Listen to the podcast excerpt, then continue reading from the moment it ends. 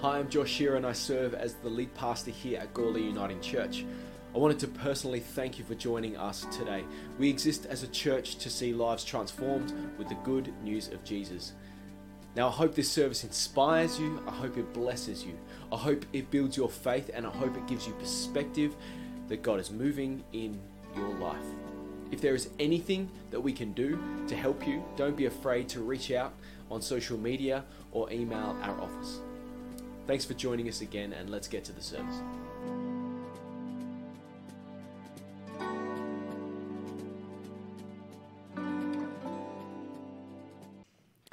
Amen. Well, as I mentioned before, you would recognize this box as the box we've been talking about over the last couple of weeks in this series that I've been exploring called What Happy Couples Know.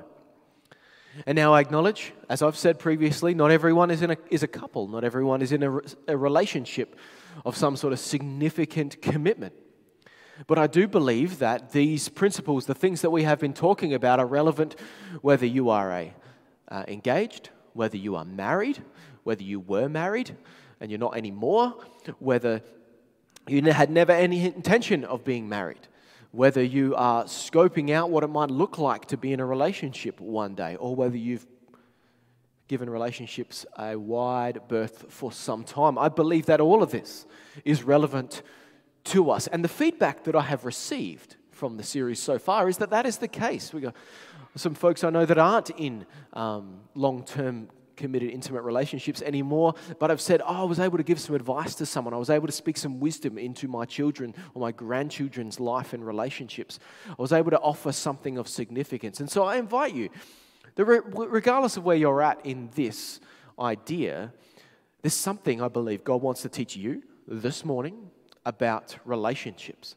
that can be applied far broader than just the intimate relationships you're involved in, but also it's worth noting. Sometimes what God wants to teach us is not about us. That's something we've talked about previously is that the gifts we, are, we receive from God can often be made use of by God to bless the world around us. For we are blessed to be a blessing, right? That's the calling of the Christian life. And so I, call, I invite you to consider all that that might look like so, but what we did, what we have explored, I'm going to super quick recap on this. This is our box of hopes, dreams, and desires. We've all got one. And that box has all sorts of things in it that as we approach a relationship, we have a bunch of hopes, dreams, and desires, the things that we might want to see come to pass. What sort of car we're going to drive, or what sort of car our partner's going to drive, because we're going to keep ours. We're keeping the convertible, and they're going to have to get the SUV or the minivan. Where are we traveling? What are we going to do? Are we traveling before or after kids? And are we flying or are we a cruising sort of family? We might have some expectations about what our holidays are going to look like. Or are we caravanning? Or tenting? Represent those that love camping. Not, I'm not that guy. But then, kids, how many? How many kids are we going to have? Are we one, two, five, seven, twelve? Shout out up the back. Twelve kids, maybe? None? That's an expectation. What else have we talked about? Pets. We've talked about whether we're going to have a pet, what type of pet. Is it going to be a dog, a cat, a rabbit, a pig, a mouse, a ferret? How many of them? Who's cooking? What are they cooking? How are they cooking? Who's doing the dishes? All of these things are examples of the sort of expectations we bring into relationships the sorts of things that are, in our mind, hopes, dreams, and desires. The way that we would hope that the world will be as a part of a relationship. And what we've already said before is that this box is not actually a bad thing. We've all got one, and it's shaped by our family of origin, it's shaped by our experiences, our hopes, our dreams, it's shaped by magazine articles that we have seen, television shows that we've watched, all of our formation personally as human beings serves to shape this. But it's also not just physical stuff, and this is something I, I, haven't really brought up till now, but there's some other things in our box of hopes, dreams, and desires that, when we think about it, are absolutely true of being present there, and it's the intangible things. The intangible things that aren't necessarily about the things we're going to do or the stuff we're going to have. But instead, it's things like, well, in my relationship, in my marriage, I want to be prioritized. I don't want to be sharing time with Eloise, my wife. I don't want to be competing with her dance obsession as her husband. I want to, I want to be the priority in the relationship as it pertains to her and, and her interests. I want to be the number one on the interest board of her life. Don't you? Not of Eloise, that's different.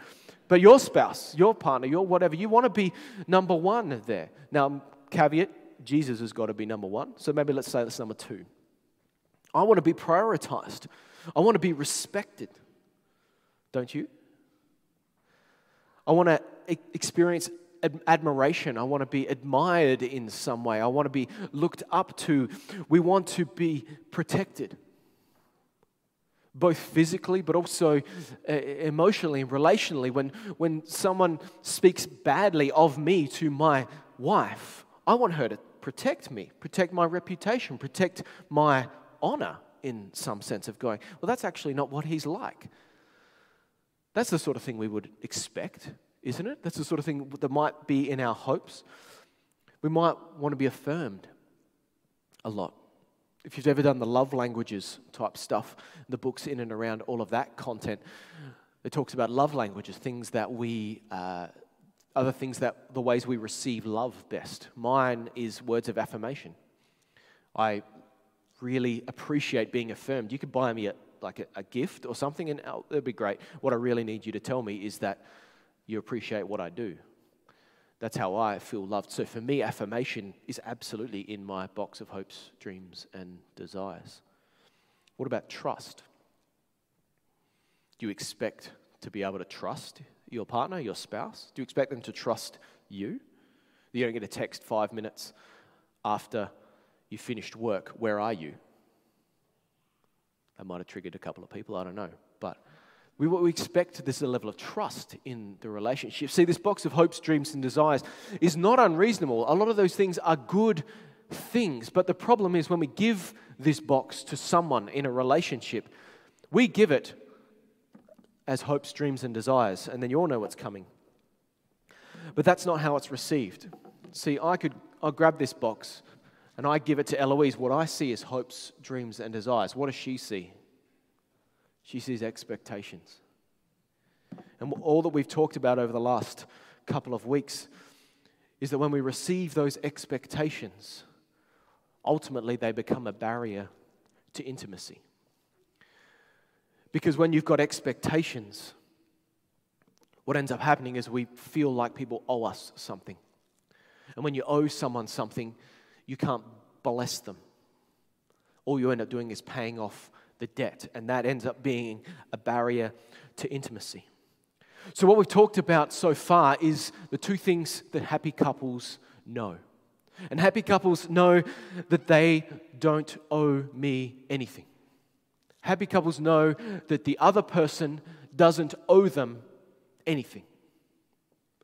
But then happy couples also know, and we explored this in the second week, happy couples know that there is a, a strange dynamic at work called mutual submission. Is the happy couples know that whilst they are not owed anything, they give everything to the other. They give everything to the other as a way of living out love and life the way Jesus did. Like the way, do you remember the term that I used last week for this? A relationship is a submission competition. And that that is the calling of the Christian relationship. That is the, co- that is the calling of the Christian life. And you remember, I finished with the idea that as far as it's up to us, when we find ourselves in the to and fro, the tug of war of expectations and what we hope the other person would do and owe us and seek to achieve in our life, the calling upon us as followers of Jesus is to be the first one to drop the rope, the first one to let go and let God. And that's hard sometimes. In fact, it's hard every time. But we know, and happy couples know, that it is a submission competition. And so, the big question that I want to answer for today, and it's a question that many of you have asked me over the last couple of weeks, and it's okay, Josh, that's great. But what I've got, I've got this box. And in many ways, the things that are in that box are God given. In many ways, the, the things that are in this box are not bad at all. In fact, they are good. They're good things. It's good and reasonable to, to want and have hopes and dreams around the things that are in this box. So if I'm not meant to give it to my spouse or my partner, who do I give it to? What do I do with this box that I have? How am I meant to navigate all of this if I don't give it to my spouse? What do we do with our box? And that's the question that I want to answer with the rest of our time today. And to answer the question, I want us to journey to the New Testament, to a letter written by the Apostle Peter. If you're not familiar with Peter, he's probably one of the most famous people in the New Testament. And in fact, probably one of the most famous people in all of Scripture, mostly because he screws things up. He denied Jesus, that's probably the one he's most famous for. At Jesus, during Jesus' trial and just before his crucifixion, he gets accused of being a follower and he says, No, I'm not. No, I'm not. Didn't know the guy three times. Jesus predicted that. And so there's a whole, whole thing going on there. But it turns out that he's restored into relationship with, with Jesus after the resurrection. And he becomes really the first pope. That's church tradition, understands that he's the first head of the church. That's his job. And he writes some letters in the first century, giving some advice, saying, oh, I've journeyed with Jesus, I've seen what he taught. He journeyed with him, basically living in Jesus' pocket for, for three years of public ministry, and he learned some stuff. And he, he writes to he writes to the early church, offering some insights. And we believe this letter that he wrote went far more broadly than just a specific church in a specific location. Many of the letters were written to be circulated to the early church. And so, the, the advice that Peter gives us in this passage, bit of a caveat before I, I jump into it. The advice that Peter gives us in this passage is very Christian. Good. It's a church, it should be Christian. But I, I want to begin by acknowledging that. So before you roll your eyes and go, yeah, okay, Josh, of course this is what we do, it's like saying you should read your Bible. Yes, of course we should. You should pray. Yes, of course we should. I want to acknowledge on the front end of things that what Peter suggests that we do in the context of relationships, when it comes to really what we do with our expectations, a box of hopes, dreams, and desires is a very Christian response. But what I want to offer to you, if you're not a follower of Jesus, if you're tuning in online or whatever, what I want to offer to you is the reason I think this is good advice, regardless of whether you follow Jesus or not, regardless of whether you believe that a prayer makes any difference. I think and believe this is good advice for one reason and one reason only. And that is if you don't do what Peter suggests, you have to do something else. You've got to do something. If you don't do what Peter offers, then you have to do something else. And uh, as I sat and thought about it, and I think there are three things that we can do if we don't do what Peter asks and suggests of us. Because we've got to do something with this box of hopes, dreams, and desires. So if you don't do this, you're left with three options. Firstly, you can ignore this box. We've all got one, and if we're not meant to give it to our spouse, we just hold on to it.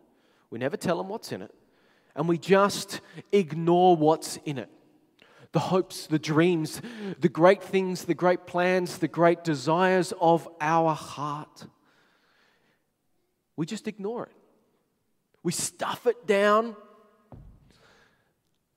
and we just let it fester. Got to ask you, how do you think that goes? We all know it. You can only apply so much pressure to something before it eventually gives out. You ever put too much air in a tire?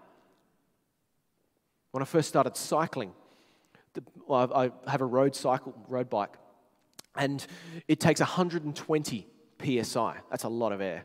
That's a lot of pressure compared to like a car tire, which is 35 to 40 psi. And I remember when I've pumped it for the first time, I'm like, this is going, it's just going. And I realized that the rim wasn't on properly. And at about 110 psi, bang! I nearly had a heart attack. I was only 21 at the time, 22 at the time. And you nearly lost me then. I nearly lost some of you now, just then. Under too much pressure. It's got no choice but to get out somewhere. And for some of us, what we've been doing is we've been, instead of, we haven't given our box over to another person, instead we've just stuffed it down into the very pit of our being. But eventually it comes out. And it comes out as anger. And it comes out as frustration. It comes out as resentment and bitterness and all of those things. And we've seen it, haven't we?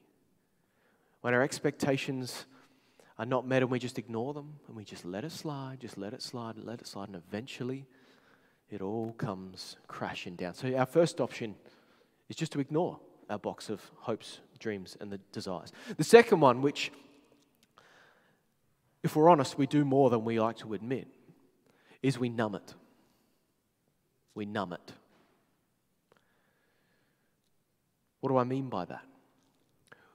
Well, historically, it's been known as substance abuse.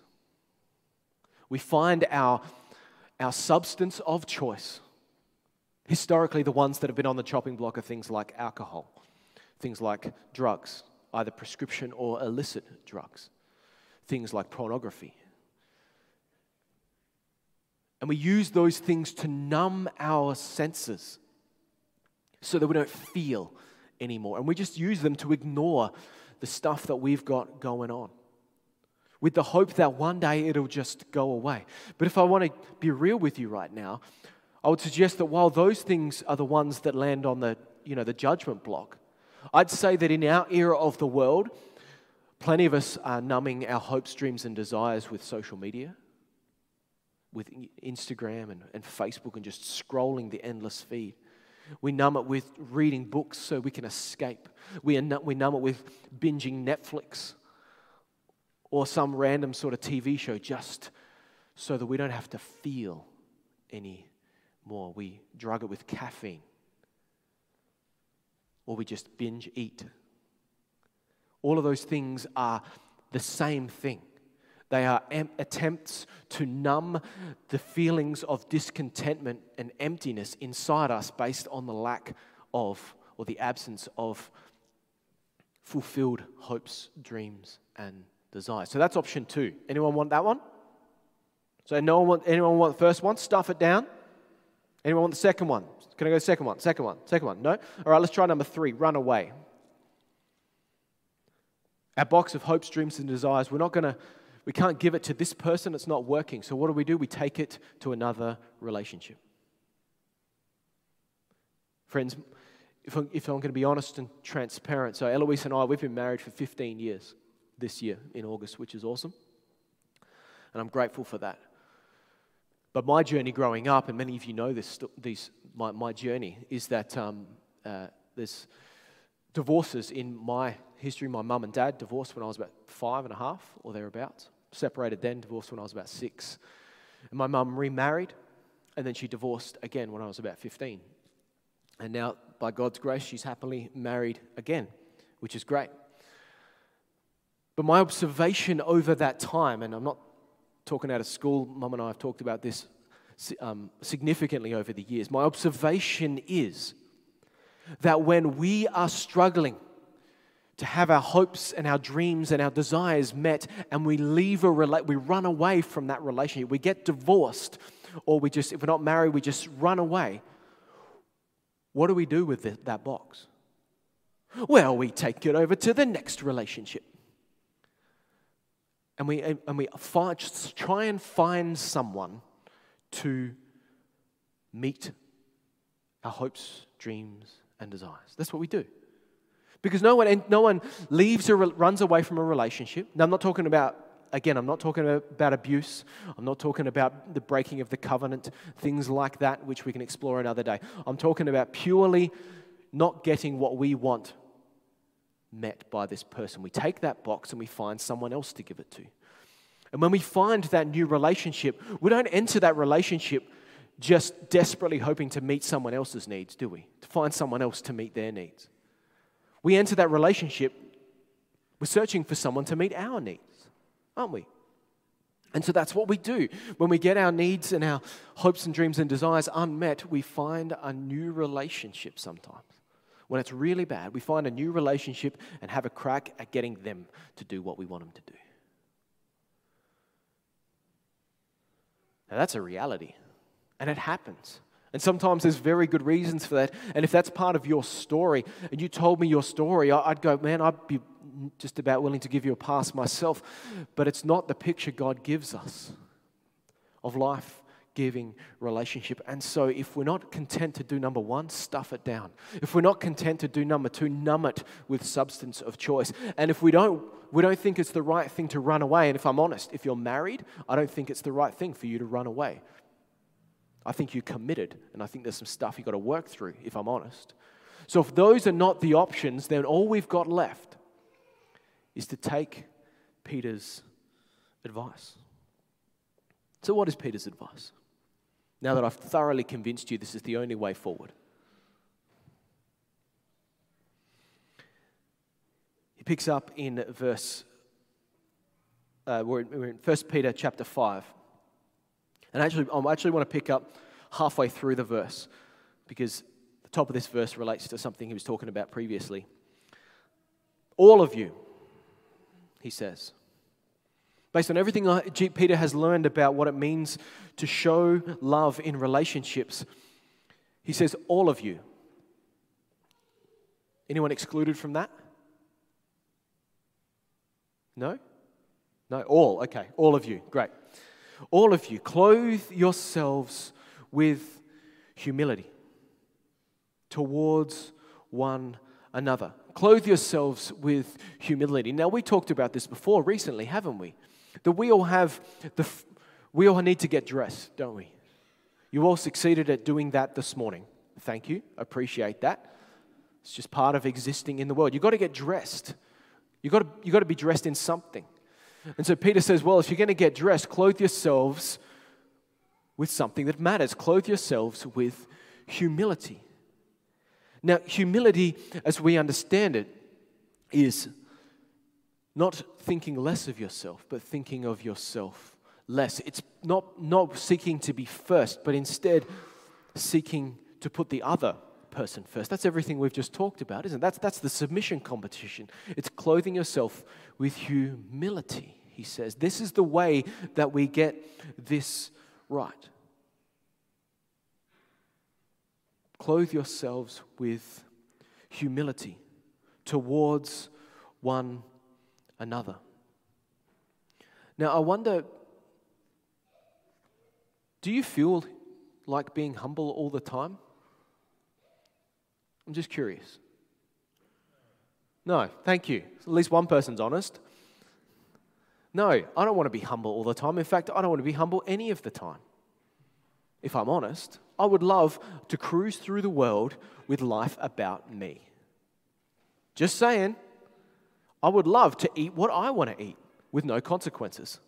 I would love to, to go where I want to go with no consequences. I would ultimately love to travel to places with no cost. I would love, I would love, I would love, and can anyone tell me that you're any different? That if all things were equal, you would ultimately live your life the way that you want to live it, right? That's part of human nature.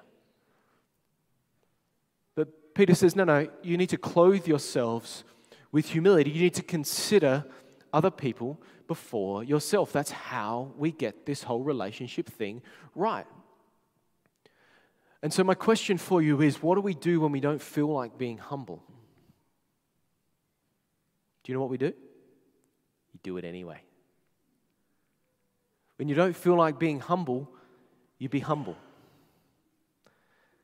Because you know what I can't tell when you're being humble? I can't tell whether you feel like being humble or not because you're still being humble. Does that make sense? When you put me first, I can't tell whether you want to or not unless your eye's twitching. I can't tell because you, you, you're just doing it because that's what matters. It's not necessarily how we feel, but what we do that matters in the world. And neuroscience tells us that when we don't feel like doing something, when we do it anyway, I don't feel like going to the gym, but when I go to the gym, I develop a habit which helps me get to the gym. To be the sort of person that I want, that I, that I would hope to be. And so, friends, Peter's challenge here is to put others first. So when we don't feel like it, the challenge is do it anyway. Why? Because when we do it anyway, by God's Spirit, it actually transforms us, rewires our neural pathways to be the sort of person that we are, in a sense, if we're honest, pretending to be. It actually happens, it shapes us over time. So he says, clothe yourselves with humility, put others first. Why? Why should we do that? And he says, he goes on and says, because God opposes the proud. God opposes the proud, but shows favor, and the word here is grace. Shows charis, grace, to the humble. God opposes the proud and shows grace and favor towards those that want to that live out humility. What, what does this mean? This means that when we live a proud life, God opposes that pride. I don't know about you, but I don't want to be in opposition to God, do you? Not actively. And it feels a little bit odd for us to say, oh, well, God thought God was meant to be a God of love. But he says that he, but he says he opposes the proud. But I want to, I want to ask you a question: Do you oppose the proud? I think you do. When we hear of someone that's all high and mighty and, and, and loves thinking of themselves and, and all that sort of stuff, what do we think of them? We're not a, not a fan, not really. We just go, no, oh, they just think about themselves all the time. They like pick celebrity of choice that you judge for the way they behave. And on the top of that list is pride. Is that what we do not enjoy? In Australia, if we're honest, we enjoy that even less. Call it tall poppy syndrome. As soon as someone's up, cut them off at the legs. We oppose the proud in the same way that God opposes the proud. But then he goes on to say, but shows favor to the humble. Peter offers us something. He doesn't just say, be humble, and good luck with that. He says, on the other side of humility, there is something that God wants to do. On the other side of pursuing humility, there is something that God wants to birth within each of us. And it's provision. It's the ability to get it right. And it's, it's in a sense, it's kind of like the gift that this obedience of humility offers to us. It's a gift. It's the promise that when we choose humility over arrogance and pride, that God meets us there. God meets us there to provide for us with something powerful. And whilst it might not be anything tangible, we might see that God brings a powerful transformation in our hearts. That when we choose to be humble, when we choose to put others before ourselves, God meets us there, transforms our heart to get it right more often. But I would suggest also gives us what we need to get this stuff right, provides for us in significant ways.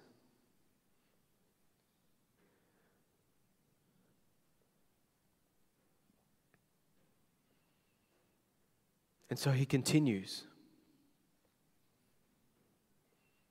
And he continues and he says, So humble yourselves, therefore, under God's mighty hand, that he may lift you up in due time. And then he says, and this is, this is what we're called to do with our box cast all your anxieties or your cares, is the other translation for this. Cast all of your cares on God. Why? Because He cares for you.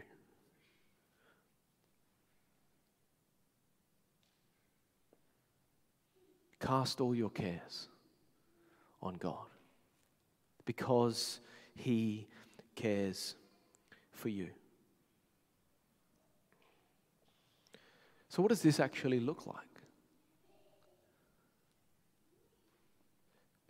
Peter says, I get this, oh, this whole relational thing. You're meant to think of others before yourself. But when you do that, you're left with this box of, of hopes, dreams, and desires left unmet. And if we're not meant to give it to the other person, who do we give it to? Peter says, give it to God.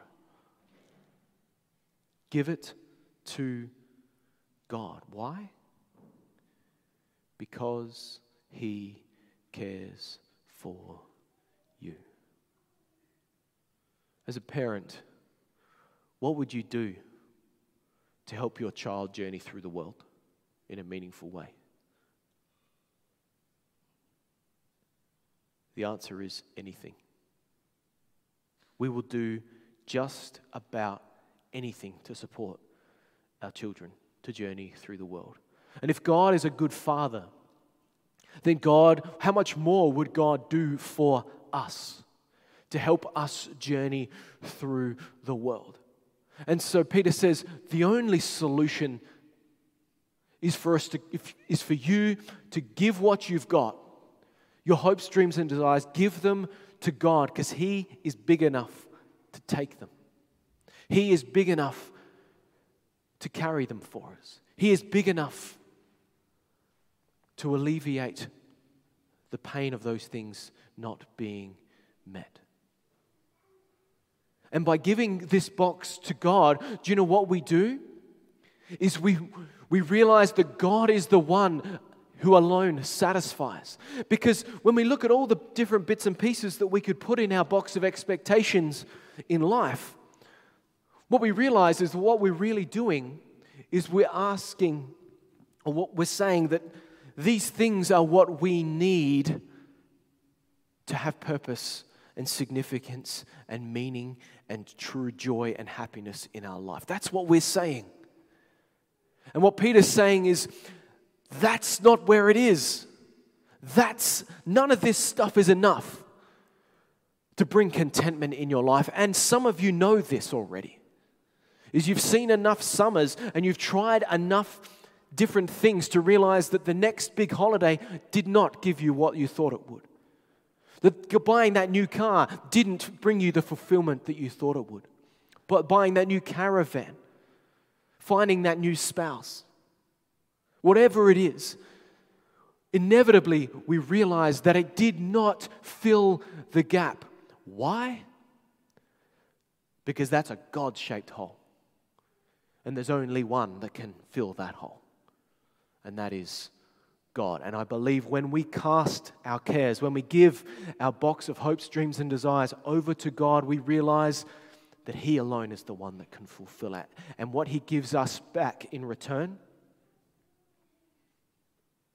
is fulfillment, is joy, it's peace, it's patience, it's kindness, it's goodness.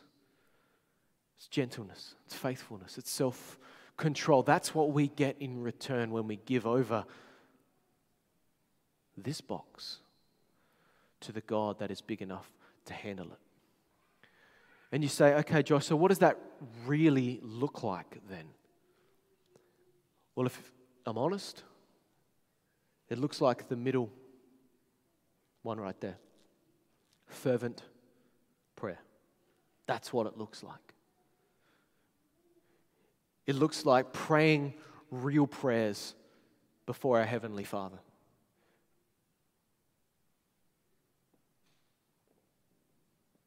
When was the last time you prayed like that to God? Many of us, we were brought up on scripted prayers. We were brought up on reading certain prayers. We were brought up on the Lord's Prayer. And those things are good and they have their place. But the thing that happens in meaningful and intimate relationships is sometimes you get angry. Sometimes you start shouting. Sometimes the frustration gets so great that we start throwing things. And God says, throw them at me. I'm big enough to take it. And when the pressure valve blows, throw it at me. Cast your cares on me. Why? Because I care for you and I am the only place that is safe enough to hand it over. That's what Peter offers to us. And so I wonder when was the last time you prayed like that? And you go, Well, Josh, that's not very godly. We're not meant to shout at God, that's disrespectful. Have you opened the Psalms lately? Two thirds of the Psalms is David and a couple of other authors getting angry with God about the dissatisfaction of the world. How long have we got? Let me read you something. Psalm 55. If an enemy were insulting me, I could endure that. If a foe were rising against me, I could hide. But it is you talking of another person, a man like myself, my very companion, my close friend, with whom I once enjoyed sweet fellowship at the house of God. We went to church together. And we walked about among other worshippers. He's talking about a friend, he's talking about an intimate relative. It was you who hurt me. Wounds of a friend cut deepest, don't they? And he prays to God and he says, Let death take my enemy. Let death take this person that's hurt me by surprise. Let them go down alive to the realm of the dead, for evil finds lodging among them. 21st century translation send them to hell. You can't say that. We're in church. But as for me, writes David, I call to God and the Lord saves me. Evening, morning, and noon. Not just in the car on the way to church, or not just in the car driving somewhere, or while I'm doing the dishes. Evening, morning, and noon, I cry out in distress. And what happens? He ignores me. No, he hears my voice. He rescues me unharmed from the battle waged against me, even though many oppose me. And this God who is enthroned from old, who does not change, his justice is the same yesterday, today, and forever. He will hear. And he will humble them. He will bring justice upon those who hurt others. Why? Because they've got no fear of God. And so my companion attacks his friends, he violates his covenant. His talk is smooth as butter. You ever had an argument with someone and you were so sure you knew what you were going to say that would make you right, and you finish the conversation and you go, How did I end up wrong again? Anyone ever had a conversation like that? Absolutely. Professional debaters out there that they just know how to twist the words, they know how to frame it perfectly, and before you know it, you realize that you're wrong again. But hang on, they cheated on you, and somehow it's your fault? Their words are as smooth as butter, yet war is in their heart. Their words are more soothing than oil, yet they are drawn swords. And so, picking up, this is where Peter gets his quote from Cast your cares on the Lord, and he will sustain you. He will never let the righteous be shaken. If you're centered on him, he will not let you down. He will give you the strength when you do the illogical thing. He will sustain you. That's the promise. Then he jumps back into some rage. He goes, But you, God, will bring down the wicked to the pit of decay. The bloodthirsty and deceitful, deceitful will not live out half their days. But as for me, I trust in you. And if I haven't, that's pretty raw, isn't it? When was the last time you prayed to God that someone would go to hell? Maybe you haven't. Maybe you're a bit too polite for that. And that's okay, it's not required. But what it tells us is that the, we have the freedom. David, who was a man after God's own heart, if he prayed like that, we get to pray like that. And I believe that's what it looks like to cast our cares upon the Lord because he cares for us. And I've got to be honest. God wants us to be real with Him. How, how intimate can a relationship possibly be if one person projects something all the time? If we just pray nice prayers to God, how good could the relationship be? If you just talked about surface things with your spouse, how, how deep's the relationship ever going to get? It won't. God invites us to pray fervently, with passion, with intensity. Tell him what's really going on because he's the only safe person to hold these, these things for us, knowing that they might never get fulfilled. And God's response is, That's okay. Because remember, I'm enough. And you're enough without them. So, what do we do? What do happy couples know? Happy couples know that happy couples know that people don't owe us anything. But instead, the invitation is that we would give everything. It's a submission competition. And happy couples know that sometimes it's okay to throw things but not at one another. We throw them at God because He's the only safe place. He's the only one you can throw stuff at and not end up in jail. He's the safe place. And we realize that when we do that, what God blesses us with in return is the contentment, the joy, and the happiness that we really need in this world, but that isn't found in seeing this fulfilled but is instead found in a meaningful relationship with the one who created us. So let's pray together. Loving God, I thank you. I thank you for the invitation that when we do not know what to do, you are there. We thank you for the invitation that when we are at the end of our rope,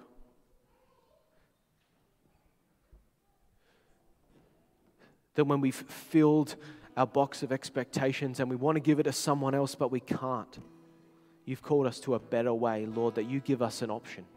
You give us an out. You give us a solution, and that is that we give it to you.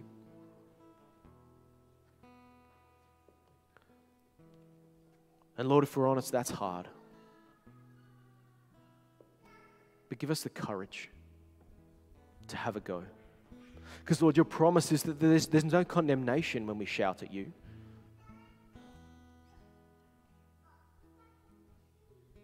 You don't think any less of us because you know what's in our heart anyway. Instead, like a proud father, I believe that you smile and you go, okay, I receive that. How's that feel now?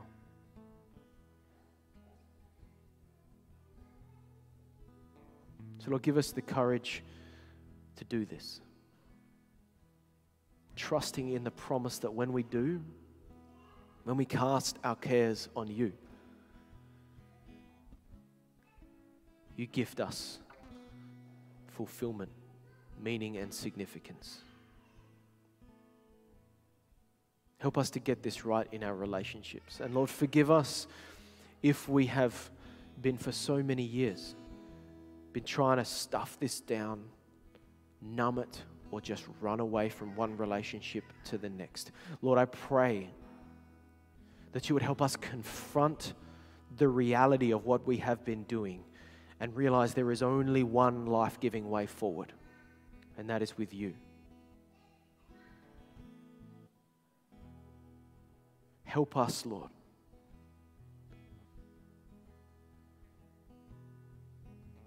Give us the wisdom and the courage to live this out. In your name we pray. Amen.